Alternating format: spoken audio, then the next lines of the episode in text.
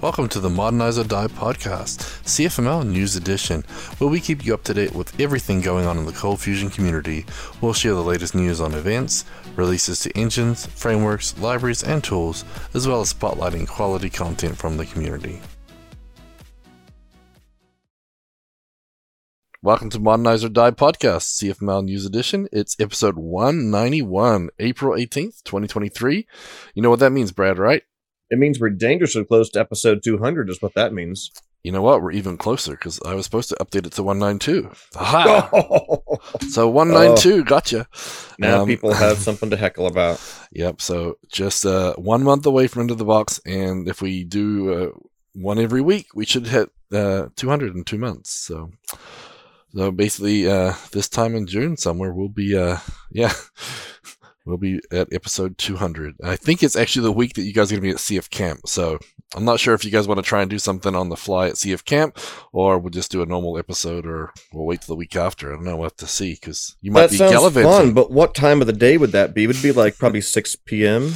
I don't know. That's there? the thing. So I don't know. I don't know. How, I don't know what daylight savings is. Yeah. Um, we got eight episodes to figure it out. No, I'm not going to be there. So I think I've, already lost track of who's even going. I think you, Eric, Dan Cod, and Luis are going to be there, but maybe some others. I'm not sure, but I think those four for sure because I saw you on the speaker list, and uh, and there's something about yeah. workshops that we'll talk about later. So uh, yeah, and and that's changing in in ways that you probably don't even have on your show notes. So. Probably, so you can give cool. us the update. Don't worry, I was going to put you to speak all about that, so you can tell us what's going on because I don't know what's going on there either.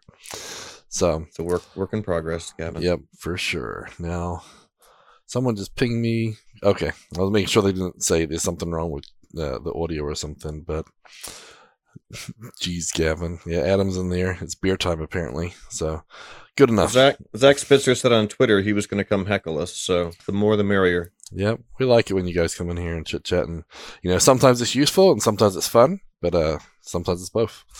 So anyways, let's get on with the show. So, for those don't know, I'm Gavin Pickin, Senior Developer Ortus Solutions, and everyone knows who Brad Wood is. He's the guy who, if you mention mm. CFML three times on Twitter, he'll jump out of nowhere and tell you, it's still alive, it's still alive. It doesn't take three times. I know, I'm teasing.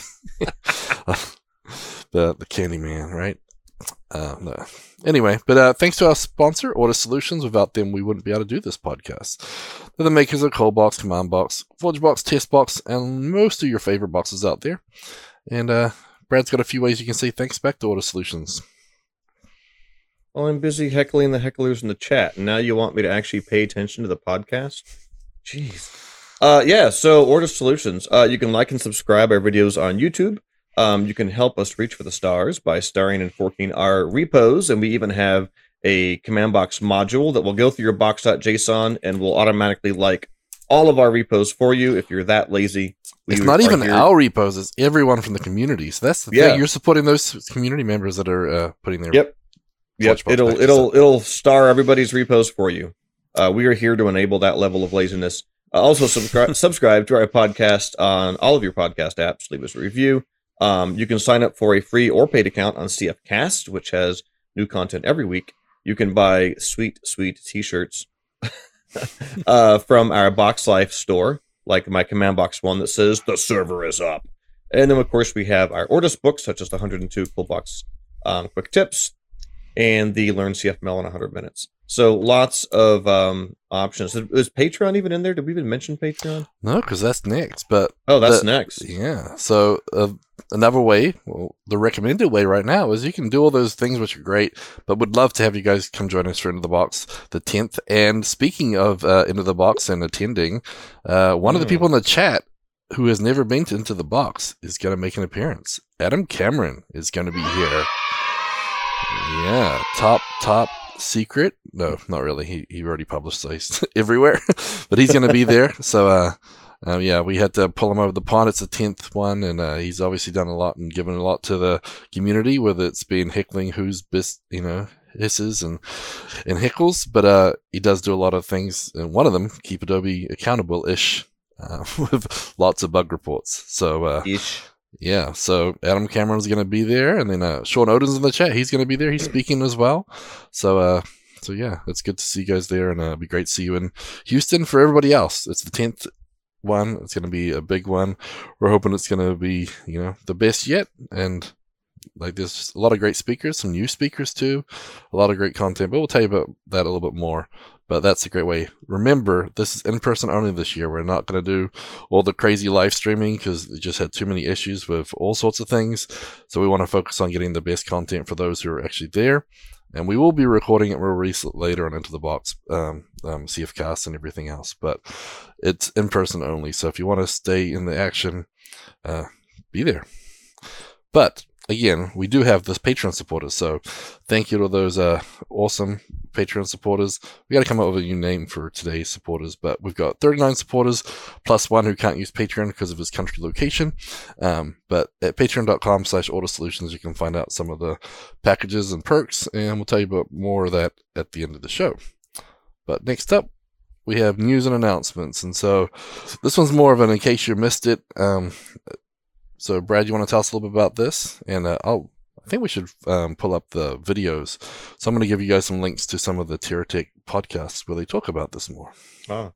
Yeah, I was actually just looking to see if they had any partial results uh, listed yet for the 2023 State of the CF Union uh, survey. So, if you haven't taken that, um, go ahead and fill it out. Send it to all of your coworkers and friends who are Cold Fusion developers, but maybe don't pay any attention to social media um, Ortus, and I know a lot of the companies use the results of that. So, I mean, it really tabs com- on what versions of Cold Fusion people are using, what we should support, uh, just to see what the trends in the community are, what kind of IDEs are the most popular. Helps us, you know, decide what IDE uh, plugins and things like that to focus on.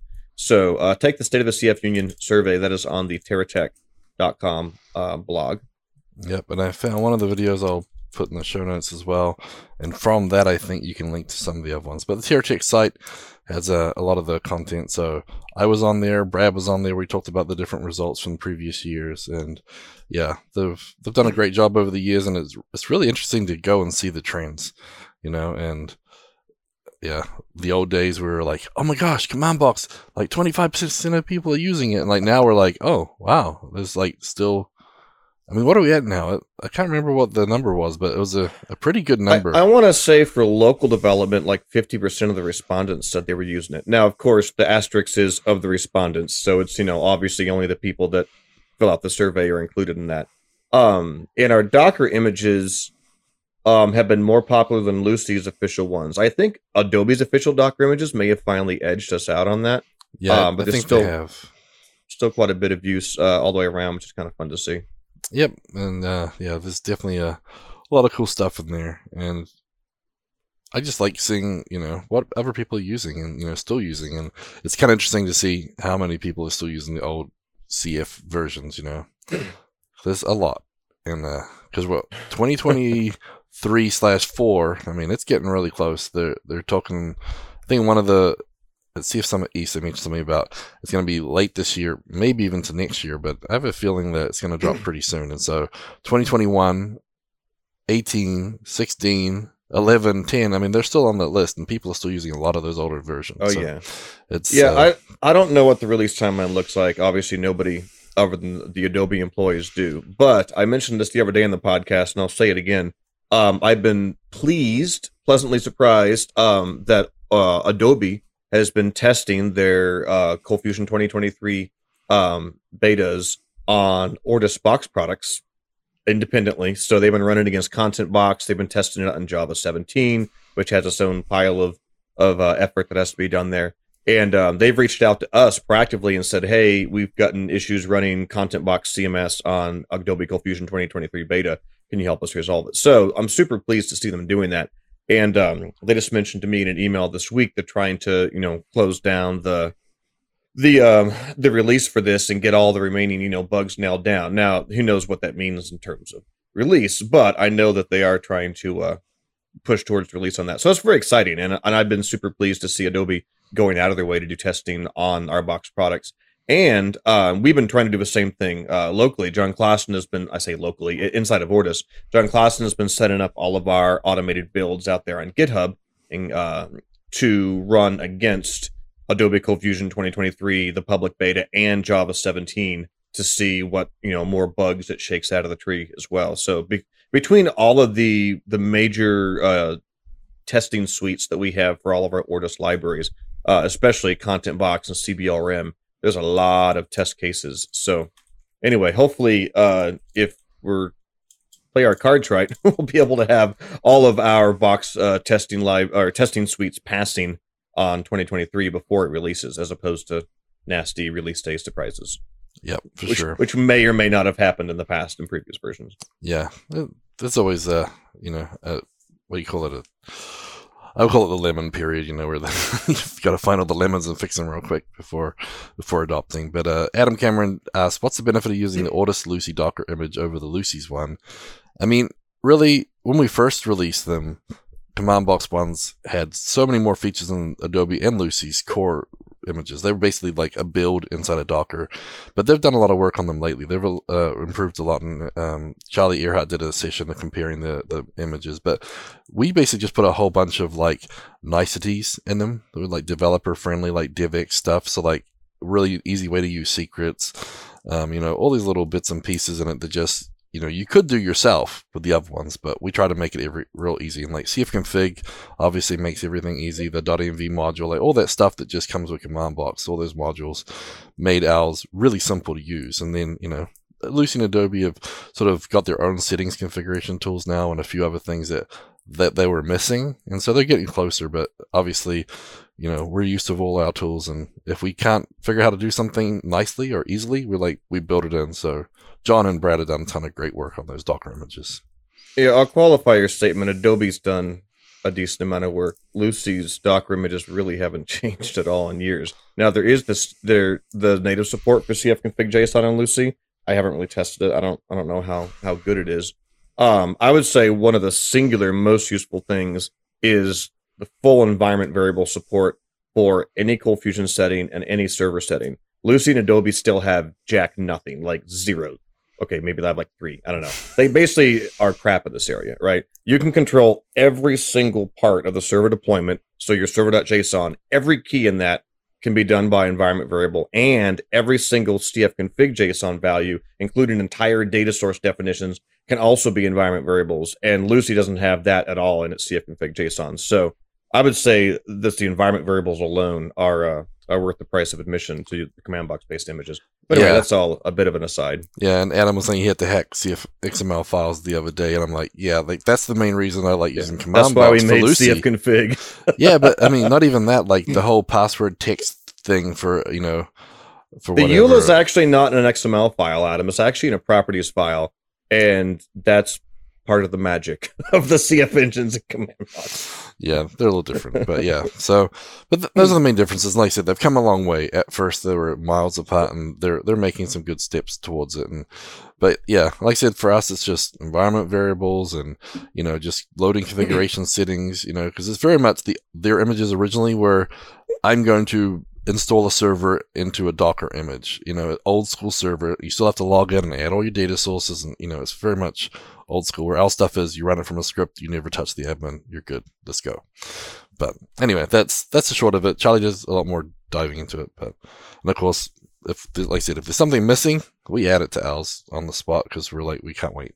We don't want to do this. So anyway, but okay. So enough babbling about everything there. So New releases and updates. Uh, I'll tell you one thing: we don't have a whole lot coming out from Ortus because you know we save all these goodies for ITB. So there's a lot of stuff that we're working on that we're going to be releasing into the box. But um, we did have something last week. So um, these Jupyter notebook type things are kind of interesting. And then like we have the CFML Jupyter kernel now powered by Command Box. Brad, do you want to tell us a little bit about this? I was going to talk about it, but I'm sure you know more than I do. Um, yeah, it's as most um things do. This one brings back painful and annoying memories of things I tried to do years ago but never worked, and unresolved tickets still sitting in a Lucee backlog. Um, I tried to get a Lucee kernel for for Jupyter years ago, only to find that Lucee's JSR 223 support is actually only half baked, and it doesn't implement all the methods it was supposed to. And so the the kernels I could find for JSR 223 languages wouldn't freaking work with Lucee. I am still bitter about that, and my ticket is still in the Lucee backlog. Uh, so what Jason did here, or um, well, actually, you say James Steinhauser, isn't his name Jason? Jason, uh, I just oh. copied what it was in there. Yeah. Oh, weird. Our our show notes here said James, and I was like second guessing my entire life. Anyway, what what uh what Jason. Mr. Steinhauser did, um, Hauer, I'm even pronounced the name wrong. Jeez, sorry. Um, is he did one that wrapped up command boxes REPL basically. Um, and so the the perennial problem, of course, is um is uh sorry i'm like reading comments in the youtube chat section while trying to talk uh the perennial problem is you know the delay you have of like loading up command box and then running something in the REPL and then having it exit which takes several seconds so what uh jason worked on doing which is super cool and he had talked to me in the the ortus community forum about this is uh using python behind the scenes it spins up a box process which it just leaves running and then it pipes i say pipes it sends text in the standard input as though you would typed it with a keyboard and then parses what comes in the standard output. So it's essentially typing into the command box REPL for you, but just doing it through the adapter for the Jupyter kernel, uh, which is pretty sweet. And you know, it's it's fast, of course, because command box just stays running in the background. Um, and he was able to hack it all together without needing to do any, you know, significant uh, back end Java stuff. It's just kind of wrapping up um, the command box REPL. So yeah, that's pretty cool. Um, I tried to play with it and I felt like an idiot because I couldn't figure out how in the bloody heck to use Jupyter. So if anybody knows what the heck, like I swear, I've tried to use Jupyter before and it like opens up and I'm like, I feel like a moron. Like, do I? How do I click? What? I, I don't know. Like I, I can't figure it out. It must be for people far smarter or something than me because their UI has never made any sense to me. But I love the fact that Jason got this working because apparently somewhere out there there's people who have like decoded the secrets of Jupyter and they know what the heck to do once it opens up. So good on them. Yeah, you're funny, Brad. But yeah, uh, Jupyter notebooks are pretty cool. I see a lot of people using them, but yeah, I haven't used them myself. Um, but I know they have pretty cool stuff in VS Code, so that's kind of nice. And actually, Scott and I were talking about running the same type of stuff in VS Code, not for Jupyter notebooks, but to actually run command box in a in a separate thread, like in Node or something, so we can stop piping yeah. Yeah, I was talking to Scott about that last week as well. Yeah, so that's you know, like you know, formatting, linting, all that stuff runs a little slow because we got to wait for command box to start up. So it's like, well, we just run this, and then we could tie into all the cool stuff in command box, and we'll have to use something like Node or Python. I know, but at least we'll get to the good stuff. So if it's a means to the end, we might we might be able to deal with it, right, Brad? Yeah, yeah, because I was I was showing Scott uh, Steinbeck how to like disable the command box prompt, so there would be like less text he would have to parse out to do it. Yeah. Anyway, it's yeah, it's, it's pretty cool. Like so that's one of the things we're just trying to do. You know, we're I really want to focus on DevX. You know, like the developer experience and running formatting and just stuff like that, like save format on save, whatever. I know you can do it now, but it's not as right. not as fun, not as friendly. You have to, uh, yeah, you have to start a watcher, which means you have a terminal window sitting somewhere, which basically is your your running version of command box, but it's still not a, a general purpose reusable. Thing. Yeah, you just can't use it for as many things. So I think once we get that, you know, it'll really open up the opportunities. I want to be able to like run a test from the function I'm in, like, hey, run my test for this function by pushing command. So those yeah, types of things be, are what I want to do. Would be super you know? sweet. All those things that other languages do, but well, not all of them to be honest, because I actually listened to a podcast about uh this product for Python, and like they were talking about how the Rust uh, command tool I'm like, sounds like command box. And they're like, how they're trying to basically get more like that. I'm like, yeah, we already got that. So we got one up on Python there. But so it's just funny. I thought Brad would be happy. He'd be, you know, heckling away. So, anyways, next up, meetups. So we got webinars, meetups, and workshops, and uh, we got a few this week. One today, right now. So if you guys yeah, are here, sorry you're probably missing it. Sorry about that, but we're more important. But uh, you want to tell us about this one? Um, yeah, and if you were hoping to to still jump into this, uh, Mark Takata had posted in Slack just a few minutes ago that the URL wasn't working and hadn't been set up correctly, and he had a URL for people to click on. Oh. Uh, for anyone trying to uh uh, join. It was actually it looks like his personal Adobe Connect URL. So anyway, um, that's in CFML Slack. If you're like tried to get into it and you couldn't.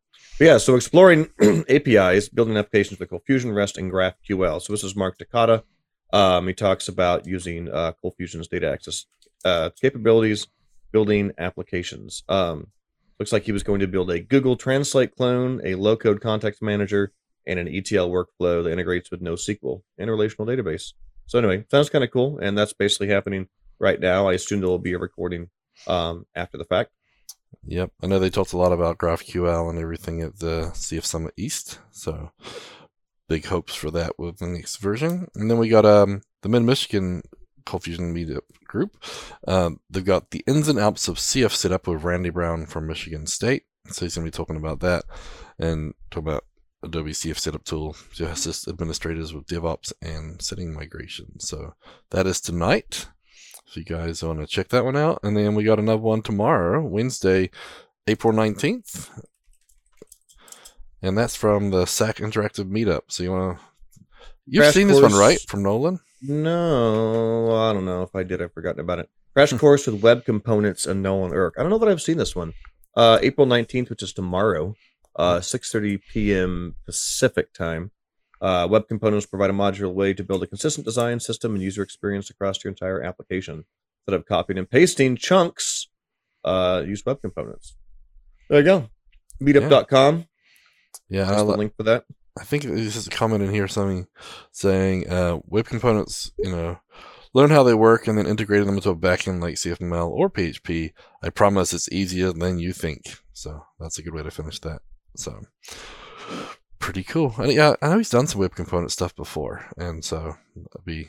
I'm like, I've, i know they've changed a lot. Web components have done a lot of work lately on them, so they're improving and getting better all the time. So cool, cool. Okay, CFcast. So CFcast.com. We have a lot of great content up there, and some new features are coming your way. Uh, one was released uh, last week so now Elasticsearch is powering the search for CFcast. So when you actually type in something, you get better results. Um, so a lot of cool things coming your way too. I saw a sneak peek at some of the new welcome. stuff, and uh, yeah, very very cool. So what do we had recently though, Brad? Uh, we've added a bunch of stuff recently as I bide time to tab back to the document so I can read it. Um, we have some more in our Mastering Command Box 5 series, which includes uh, security with client certificates. Um, also, uh, basic authentication, which has been updated uh, recently in Command Box, and passing your JVM args as an array, which, if you need to interact with them programmatically, that can just be a little bit more readable in your server.json uh, as opposed to a string. So, those are three of the new videos up on CFcast about um, Command Box. Yep, and you got three more coming the next week as well. And then 2023 ForgeBox Module of the Week. So we released um, the snippet from our podcast, so you can check that out. And we also released the VS Code and tip trick of the week. And then we have uh, added all the 2019 into the box video. So we finally got those up on CFcast. We used to put them over on Vimeo and everything. So we got those transferred over. So now you can watch sessions from the last four ITBs up on CFcast. So if you guys are waiting for Into the Box and you can't wait any longer, you know, you can watch 2022s, 2021s, 2020s, and 2019. So all of those series are up on cfcast.com now. There are some free videos in there, but most of them are, um, you know, included with that subscription. So like a like a binge watch. You're looking for something to binge watch on Netflix? No, no, we've got it right here in CFcast. Grab yeah. your bag of popcorn and your Mountain Dew and just go to town. Yeah, because Scott actually said he thinks he, uh, the the web components one that Nolan might have done that last year, and I'm like, did he? Was it was it meant to be this year or last year? I'm not sure. I'm gonna have to go find it and watch it again because you know how long ago last year was? It was like almost a year ago, I think. yep. So what else we got coming soon for CFcast? uh, well, we have more command box videos because I recorded like a billion of them all at once, uh, so we're trickling those out. We have more ForgeBox and VS Code podcast snippet videos, which, of course, all of you here who religiously watch our podcast have probably seen. Um, Eric has some Coldbox Elixir content. And then uh, we have some getting started with Inertia JS, which is a library that's not incredibly new, um, but uh, it's still a pretty cool library, and a lot of people don't know about it. So we're doing a series on that one. Yeah, because a lot of people are going, you know, how can we use the server side language to do some JavaScript stuff and not have to like dump 300 megs of JavaScript to the page every time someone loads it?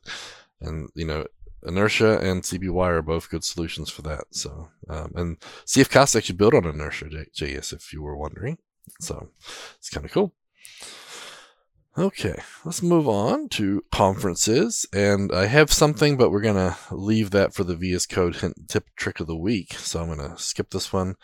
But we have one uh, J on the beach, Brad. Uh, Malaga, Spain. I assume Luis is going to be there with uh, Jorge and some of the Ortus people. They're uh, yeah, Ortus is um is sponsoring J on the beach. Uh, we tried to figure out what J stood for last time, and I don't know if we were successful, but it is a uh, a DevOps uh, conference over in Spain, and so Ortus is going to be a part of that, and that's basically all I know about it. Yep, we're the we're definitely a sponsor here. Um, but yeah, there's a lot of cool stuff. If you look at the schedule, they've got workshops and they've got a hackathon and everything else. But yeah, they cover some interesting things. So distributed systems, microservices, cloud, data engineering, data science, uh, DevSecOps, SREs, data viz, and general software engineering. So lots of uh, lots of cool topics there. But so if you guys are maybe on the way to Into the Box, you might want to check that out. You know, so I lost my mouse there. Sorry about that. I'm back. but we also have um, some Vue Vue.js stuff coming your way. So Vue.js Live is going to be May 12th and on repeat on the 15th. Um, so you can watch that online or in person. And they've got uh, about 10,000 people joining globally, they say. Um, they got about 300 people will be in person, and and that will be uh, at Vue.js Live. Vue, yeah, sorry, Vue.jslive.com so you can get more information on signing up for online or in person. And then next up, we have the big one, right, Brad? You excited? Into the into the box 10th edition, heck yeah. yeah. so yeah, that's ready to go. May 17th through 19th.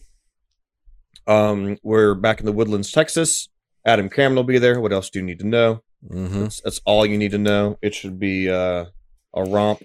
So um, we're gonna have the the mariachi band um, and uh, the workshops, all the sessions. Like you said earlier, we're focusing on in person only this year.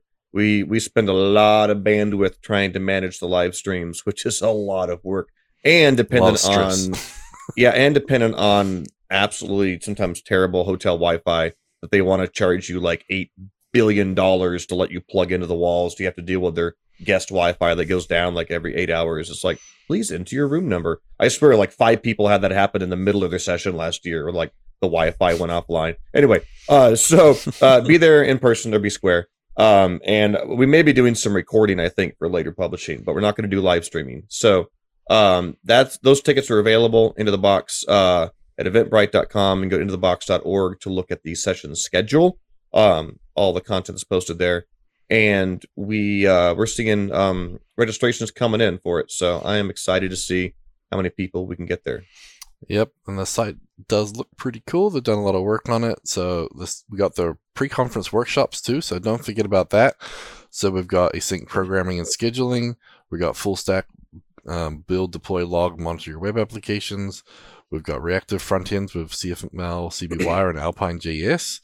Testbox how to get started with Testbox, and then we got building a REST API for the modern developer.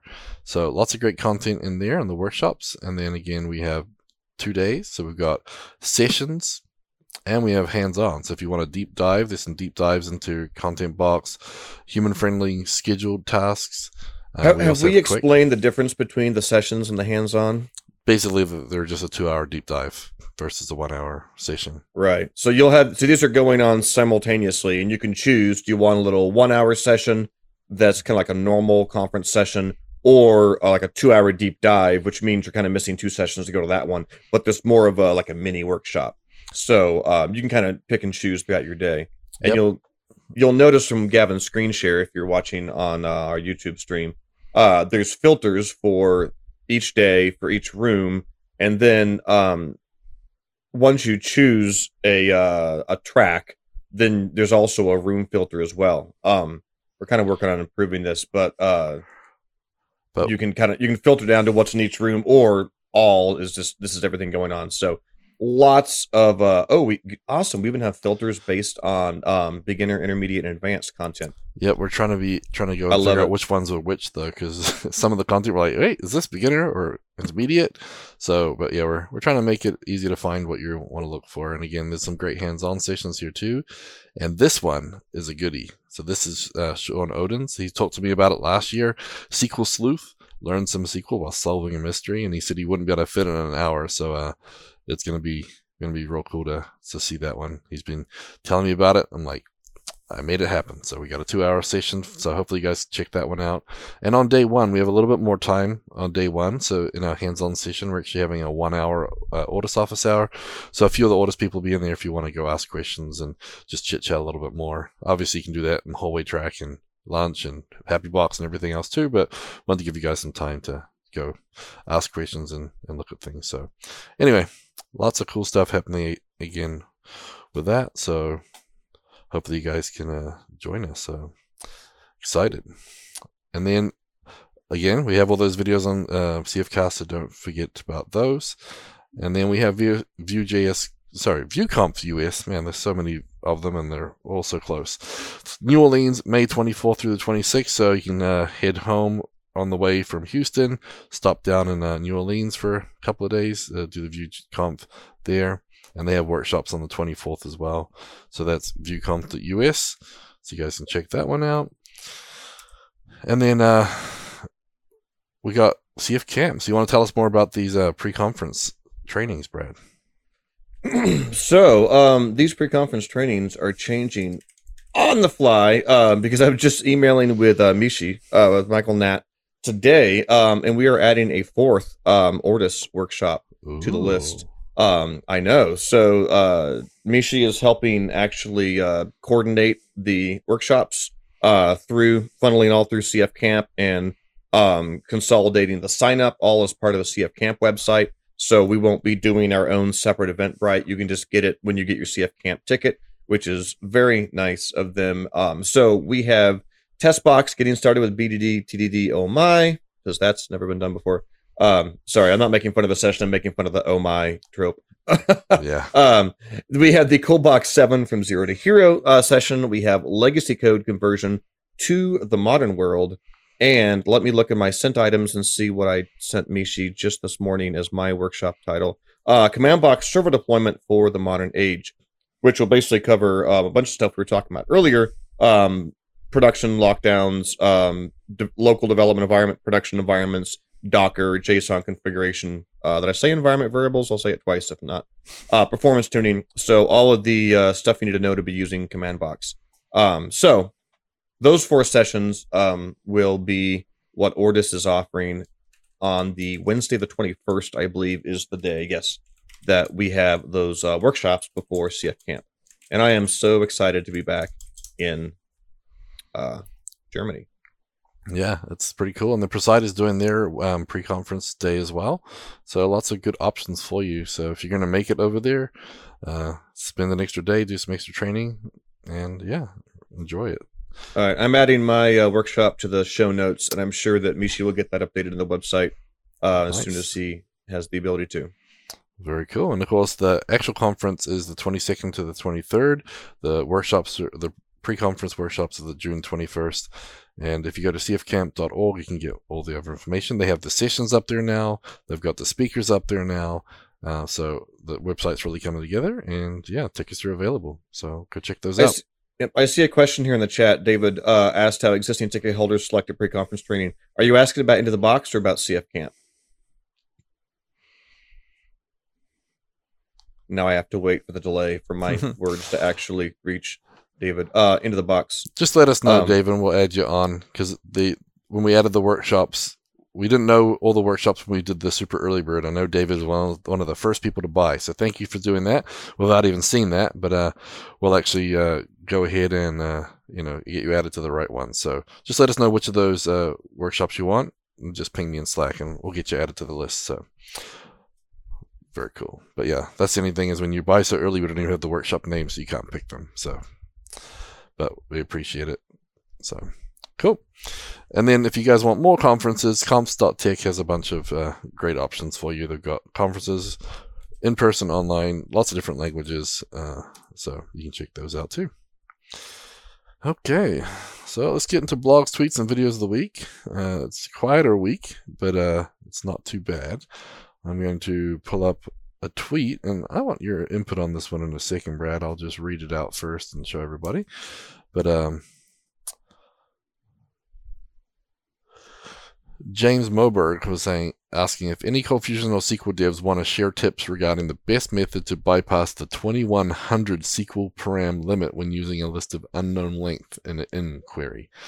He validated a list of ints and dynamically generated these values constructor to use with a CTE. No temps, var tables, whatever. And he said it was pretty dang fast. So I know that this has actually come up a few times where people are like trying to get lists of lists and you know you use the n and you don't realize that your query brought back more than the the max the SQL can handle. But this little CTE makes it easy to to do it, but there's still that limit. So have you run into any yeah, I have. I saw his tweet. I didn't reply to it though. Um, anytime I've run into that, I've always wound up with a table variable and breaking the list up and doing chunked insert, inserts into it. Um, and to be clear, uh, there's two different limits that people might be um, confusing. There is a limit to the number of parameters you can do in a JDBC um, operation, right? Like the number of query params. But just ignoring that, just like straight up Microsoft SQL Server, there's a limit to how big an in clause can be, where ID in uh, which is just a straight up like oops SQL limit, uh, irrespective of any JDB access, JDBC access to it. And I'm pretty certain he is discussing that um, that second version. And I, like I said, I've never found any way around it other than just chunking it together and putting it into a table variable. Yeah. Um, I was gonna say that's it, that's similar to. It, it does kind of suck if you're running into it. You might want to back up and like consider if there's if there's a different way to approach the the problem. Um, you know, like do you have like a user interface with like over 2000 checkboxes someone's checking and you need to like hit submit and somehow like you know put that into a filter i don't know maybe there's a better way to do that but yeah yeah that's what i was thinking too like if you're using a paginated list or something yeah it should uh, make it easier yeah and adam just kind of said the same thing i was saying scott yes the answer is yes um you would hit the limit in that scenario yeah but the sequel one not necessarily the prior one if you're doing because usually the in clause is from a previous query. It's to get around the whole in you know the the n plus one thing, right? You do two queries, one to get the list of IDs, and then the other one to using the in to run it. And but again, if you're getting yeah. over two thousand in your first query, then you're like, why why do you need that much data back? Like you said, it's probably best just to chunk it. So. Right, and as far as the CTE, I mean that's that's mostly syntax. I mean, you could have just put that select in parentheses and just aliased it and selected directly from it, and it would have been like essentially the same thing. Uh, the CTE might be a bit more readable in that you can just, you know, kind of alias it up, up top basically as a table and just use it down below. Um, six of one, half dozen the other, I suppose. I'm not sure. Um, so I'm not sure if there's any performance differences. Yeah. So Scott, we need to um, throw in it into Postgres and see what their limit is if they have. Well, one. yeah, I was just wondering if other databases had similar limits um, to yeah. it. Yep. Okay. Well, next up we have the the CFCamp pre-conference workshop thing, which you pretty much covered already anyway in good detail and added more detail than our blog because you gave us the fourth one. So we'll just move on. So the next one after that is we have uh, one from Ben Nadel, and this one I wonder how many people in the chat knew that you could actually have a, a button and use it against any form on the page. Did you know that, Brad? Um, I saw Ben's tweet. I didn't read his blog. If if all he's doing is like on click equals document dot forms dot whatever find the form dot submit, yeah, I knew you could do that. But no. if he found a way to actually like associate the button with the form, then no, I had uh, I had never known that. Yeah, you just put form equals and then you put the ID of the form, and then it'll. Well, there you go. Then no, yeah, I wasn't uh, I wasn't aware of that. I've always like physically, I say physically, I've always nested the button inside the hierarchy of the form. Um, yeah. That's kind of cool. Yeah, so that's a cool little tip. And again, uh, you know, I think some people might have run into that. For some reason, I think I've heard about this a while back, but I don't know what it was from, and I don't do it enough. But yeah, I'm usually working in Vue or something where it's like I just call the function which behaves like a submit anyway. So, but um, I saw you did tweet a little bit about um the feature flag stuff that he was talking about. How feature flag should fail open. So you want to tell us about that one, or at least the discussion you guys had, because that's a another one that Ben was talking about this week. Yeah, Ben was basically just talking about um, you know, a fail open, fail close concept, which is uh terminology that people use. Um, imagine like you know a hospital has doors that have like those magnetic you know locks that are computer controlled, and you scan the card and it releases. if you know the system was to go down, you wouldn't want all the doors to be in a failed state where they were all locked and you couldn't get out. That could be a a, a safety issue. So you'd have things like that oftentimes fail open. So if you know there was some catastrophic failure in the computer that controlled them, the doors would fail in an unlocked state. Uh, now, unless you're in a prison, I don't know that might be a bad thing. But well, the roller coaster way, in, in Vegas that I told you about that one time, where yeah, it when it shut down for wind conditions, it shut down, hanging them over upside down over the edge of the stratosphere. That's how it, it locked open. It, it failed instantly. like I don't care if you're upside down.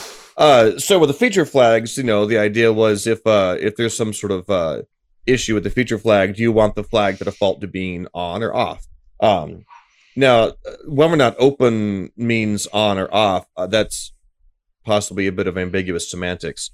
Um, but that's what uh, what Ben was talking about, and I had pointed out on on Twitter that the LaunchDarkly SDK, um, which I wrote a ColdFusion wrapper for for a client, it has um, the ability for you to specify on a per flag basis a default value. So you can say get the flag called, you know, is product available, right? And then if if uh, LaunchDarkly isn't accessible for some reason, the API is down, the internet's down, then use this default value. Um, so that way, you know, a really important feature wouldn't just default to being off if you'd rather have it be on. Um, and of course, in the case of LaunchDarkly, flags aren't just booleans. Flags can be numbers, they can be an entire JSON document. So the default value is more complicated than just open or closed. But anyway, it's a uh, it's an interesting thing to consider. Um, yeah, because his his context was when I delete the feature flag from my system, how should my code behave? And so that's that's sort of the trick there because obviously you should clean up your feature flags eventually but you should also clean them up from the code. So i guess if someone goes through cleaning up feature flags you know obviously you should be logging that hey this feature flag doesn't exist someone needs to go to this page and remove this flag. But you know you could set it and in his description here is like if it's basically if the can see duplicate is you know not equal to equal false you know basically if it's not explicitly false it means it's not there or it's true then we'll you know then we'll show yeah it. and if the goal is to make it so you can delete a feature flag and the site still works i think you would definitely want to be like logging that somewhere. Like yeah. hey yeah this feature flag is you're still trying to use it it's gone. You should do something about that. Uh but yeah it's um yeah. So we had explicit off explicit about. on and then fail open. And yeah. And again it's, it's basically just how do you deal with not existing you know so but yeah it's it makes you think though. Feature flags are definitely pretty cool and LaunchDarkly is pretty good. We use Unleashed because they have the a, a nice self-hosted plan where you can you, you, know play with it a little bit for free on one project, and a lot of times that's all you need. Well, too, so we also largely used Unleashed because it was bundled with GitLab, and now we're moving away from GitLab because their per user price like tripled. so I'm not sure what that means in, in terms of our Unleashed usage, unless we just start hosting it ourselves um, outside of GitLab. I think we are actually. Okay, well that's good. Yeah. Um, that was the one downside of stuff like LaunchDarkly was you could point it at like a local JSON file and have limited functionality. But generally speaking, if you're using LaunchDarkly with their website, you're paying per month to be able to use it. Um, which I mean, I get it, right? They're providing a value added service and you pay them for that. But if you have an incredibly uh, cheap company, they might not want to pay for a feature flag service like that. Yeah, but it's one of those things. It's like okay, if you have to install your own server, that's going to cost you a minimum a number of, you know, CPU cycles. It's going to cost you a certain amount anyway. But it does; those do creep up really quickly. They're really good at giving you low, like free plans or low price plans until you hit a certain limit of people or flags, and then it gets ridiculous. And then it's like, hey, you must be, you know, a huge company who are making billions of dollars. We're going to charge you more than your salary for for this. So but anyway, well, that, that, like that. that's the eternal problem for, for software companies like this: is how do we make our software or our product cheap enough for people to easily play with, but how do we also cash in on those giant companies with money falling out of their pockets who are also using our product?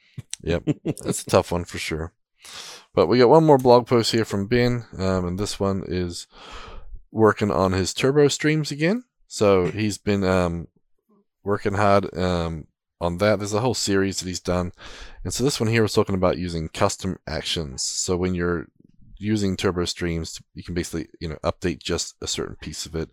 So you can either replace or update. You can do after pin before. And these are the ones that are sort of built in, but you can do custom ones too. So again, Ben's uh, diving pretty deep on this. So if you guys haven't looked at it, it's an alternative to those like the live wire, CBWire type thing. Uh, this is just a, a different different flavor. I think this is based on the Ruby ones from like Basecamp. So if you guys are looking for alternatives, uh, definitely check out Ben's stuff. He's got some videos on some of them too. So if you want, you know, more of an overview, um, go check that one out as well. So I just can't get past the title Turbo Stream. What well, does it even mean, Gavin? Make it make sense. Turbo Stream. Well, they want to make it like it's super fast. But uh, the funny thing is, is when, when I first heard about turbo streams, the Turbo Builder came out, you know, like the opposition to Vite and stuff. And so I got so confused that I thought, do you have to use turbo to use turbo? like, which there's too many turbos. So it happens when marketing gets involved. It yeah. reminds me of a, a a jukebox, just like you know a portable radio I saw at like a Best Buy or a Walmart years ago and this whole feature was like extra bass and it had these big like plastic tubes that probably did nothing. And the, the package was labeled it said gigatubes. And they were like gigatubes? What? What does this even mean? Like well, you have a billion tubes? What? Marketing just go home. Stop it. You're ruining everything. Anyway sorry. Yeah. That's what i think of when i when i hear turbo stream. Yeah for sure.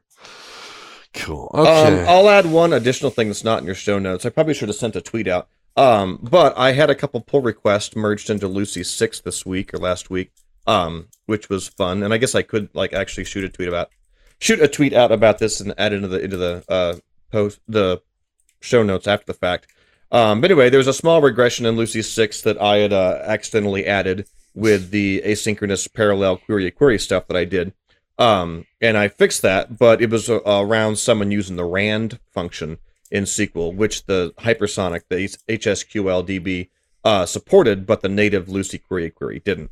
So, um, in addition to fixing that little regression, I looked up and saw how's Oracle, how's PostgreSQL, how's MySQL, how's SQL Server all doing their RAND function. They pretty much all work the same. And so I also added uh, some native support for RAND in Lucee's query queries. Uh, that way, if anybody is using that uh, going forward, it shouldn't have to fall back to the problematic hypersonic SQL. It'll be uh, baked into Lucee. So anyway, cool. That was fun. It's nice to get those uh, merged in uh, without a ridiculous amount of teeth pulling. Thanks, Zac. yep. Cool, cool. Next up, we have CFML Jobs. So if you're looking for a job, getcfmljobs.com is uh, a great resource for that. They scrape from all the different providers, and they have 61 ColdFusion positions from 39 companies across 30 locations in those five countries.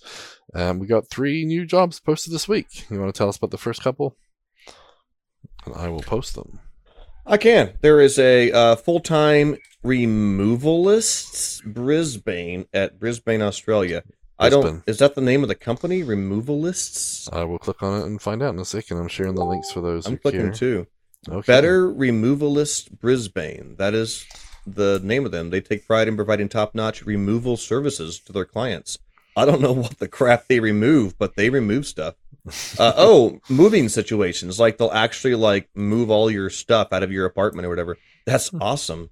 Maybe that's like a an Aussie term there. Um, but apparently, uh, they um, is this actually a ColdFusion job? like I'm I'm sitting here reading the description and I'm like, at what point is ColdFusion coming into play here? I think this may be spam. I'll be really honest. It might be, yeah. It's it's it's oh Brisbane. It's on the CFML jobs website, but I don't actually know that this is a ColdFusion job. Yeah, there's a business for sale too. Yeah, I just looked at it. Yeah, You're right. This is this is spam. Okay, well, so there's two they, real jobs. How about they that? They got us. Yeah, that's just somebody uh, trying to um, get their mm. crap out on the mm. internet. I'm all surprised right, so it's not one of those um those keto gummy pill things that the spam's been if, all over the web lately. Yeah, well, if you're in Brisbane and needing to move, these guys can help you move out of your apartment. but if you actually want a ColdFusion job, um, it looks like we have a senior software engineer. Now, this does sound like a ColdFusion job uh, at uh, Bangalore, India. So I don't see anything other than just uh, full time through AltaSource, collaborate with tech lead, system architect, business analyst, integrate different perspectives into technical documentation. Interesting. Sounds more like a documentation job than developer, but either way, uh, if you're in uh, Bangla- uh, Bangalore, India, you can check into this one. I don't see any remote local. I assume it's an on-site job. They have quite a bit of details in the uh, in the listing on Indeed.com. Cool, cool. Okay, well that wraps up our job section and our scam section. ForgeBox module of the week. This one, Brad gave a demo to uh, the Ortus team last week. JavaFX demo. So you want to oh. tell us about the cool stuff that you did here and why people might care? Um, yeah, so JavaFX is sort of Java's evolution of Swing, which is the way that Java developers used to make terrible looking UIs back in the day. Um, it was part of Java 8, only to be ripped back out in Java 10 when Oracle moved into the whole Java modules uh, direction with the whole uh, Jigsaw project, which I mean makes sense. Um, and so, like three years ago or so at DevNexus, one of the keynotes was about using JavaFX to build like interactive three dimensional um, representations of uh, of um, spaceships in orbit and for NASA. Anyway, and I started to look into JavaFX, but then I had some questioning. I had some questions about how the licensing was going to go in the future this was back when Oracle was changing up all their licensing, so I left it alone. Well, a few weeks ago, I was back at DevNexus. Uh, the same guys who did the NASA demo a few years ago now works for Johns Hopkins University and he's still doing JavaFX stuff. And he's he was doing like three dimensional like scatter graphs, mapping like people's brain waves and stuff. It was pretty cool, and I was glad to see JavaFX is still out there. Um, and has the ability to look a little bit prettier than Swing did, which was always just ugly as sin. If you ever use like JMeter, like that's basically how most Java Swing apps used to look. Um, so anyway, uh, JavaFX is essentially a, collection of you know modules for Java that let you build native apps for Mac, Windows, Linux um, along the same lines of Electron, but instead of you know being based on Node, this one's based on Java. So I wanted to play around with it, and I wanted to get a proof of concept um, to say what would it look like to bundle a JavaFX you know native application uh, inside of CommandBox. And so I found a cool little demo that has a bunch of charts. It's just a, a demo I found off the internet. And I created a simple module for CommandBox, which if you'd like to test it, please do. Part of the goal of this was just to see if it worked on everybody's computer. Uh, so far, I've tested it on Mac, Windows, and Linux, and it seems to work. Uh, so JavaFX demo is the name of the package. You can install that module in the CommandBox, and then it just creates a JavaFX hyphen demo command. You run that command, it'll download JDK 17, it'll download some jars for the demo. Um, and then if you're in luck, it should pop up just a regular, you know, GUI window that has this interactive chart you can click around. There's tabs, there's trees, there's charts. You can move the charts, zoom in and out. Um, and uh, in the future, we may look at doing some cool, you know, CommandBox Pro uh, features. Imagine like server dashboards or you know, CommandBox configuration utilities that would sit on top of the CLI, but would be some sort of GUI. And so that's why I wanted to do a, a proof of concept and say, you know, how well does JavaFX work? What does it look like? How does it work?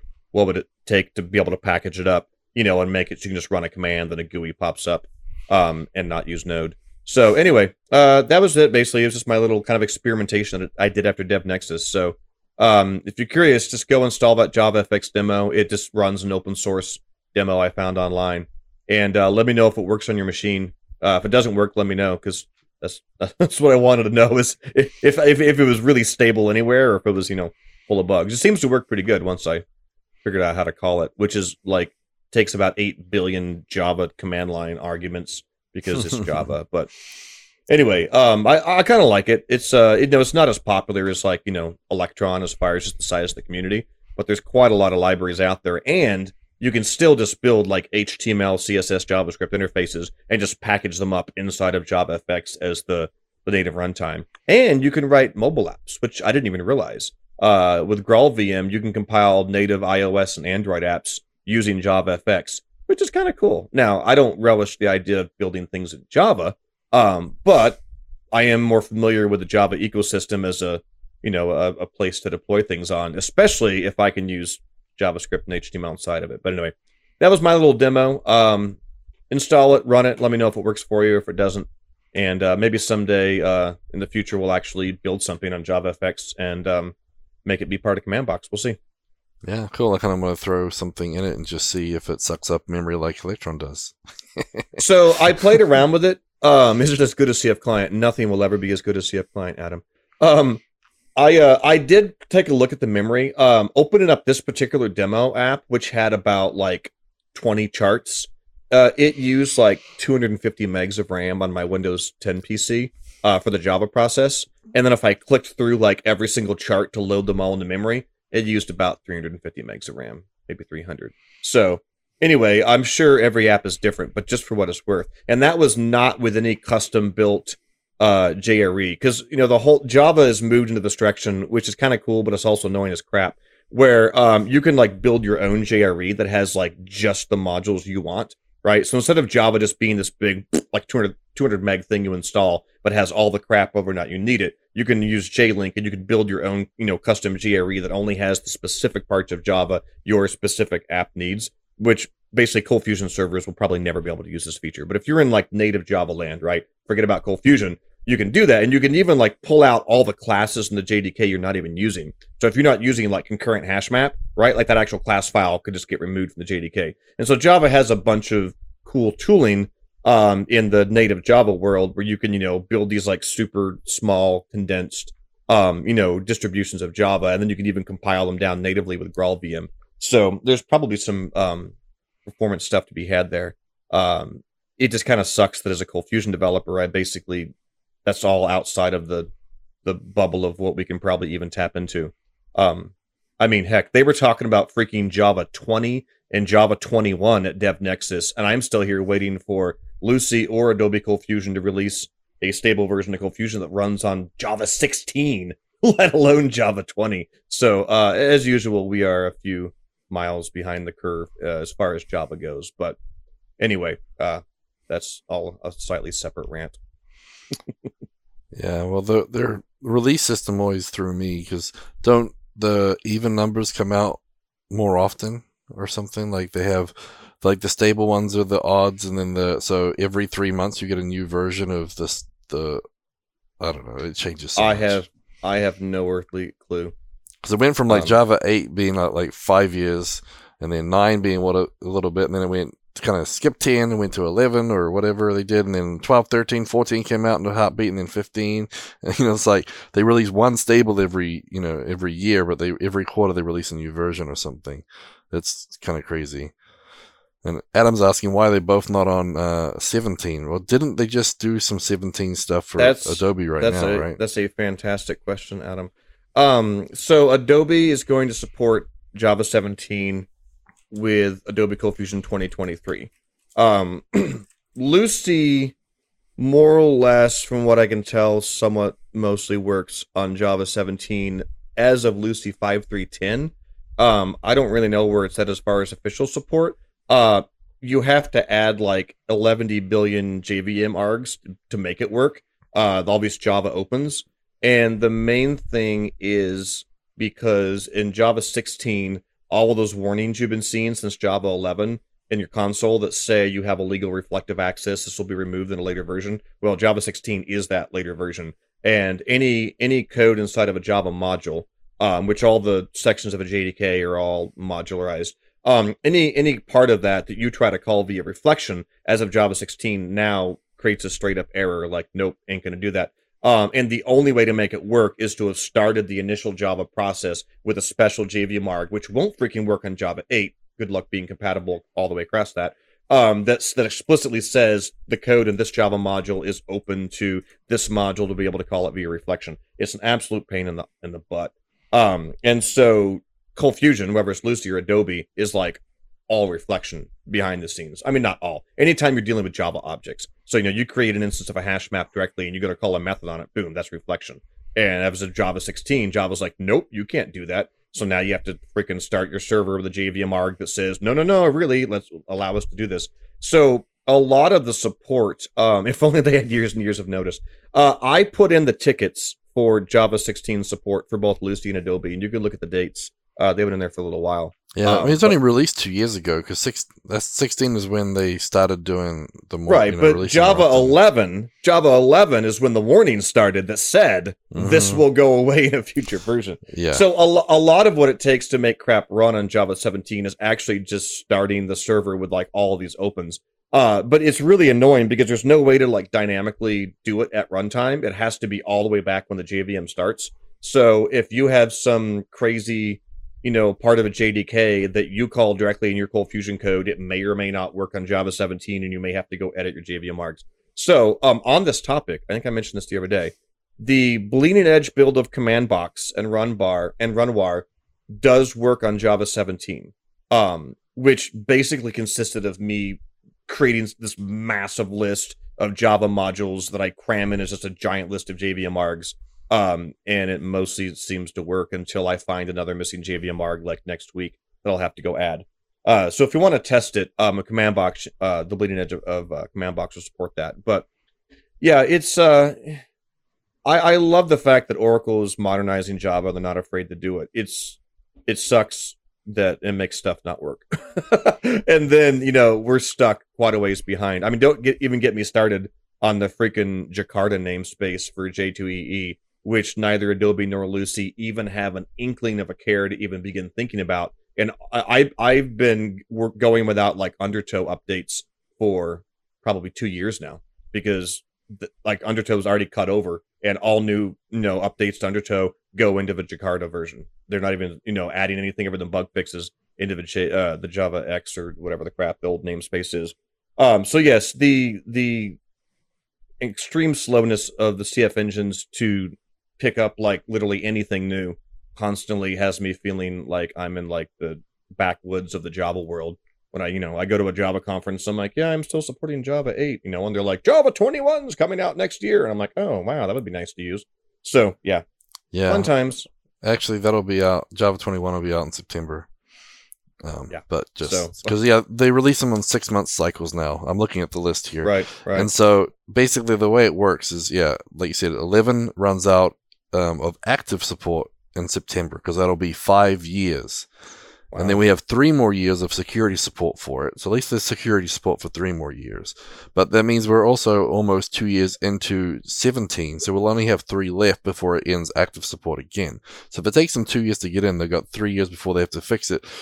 You know, so like it's going to be a little trouble.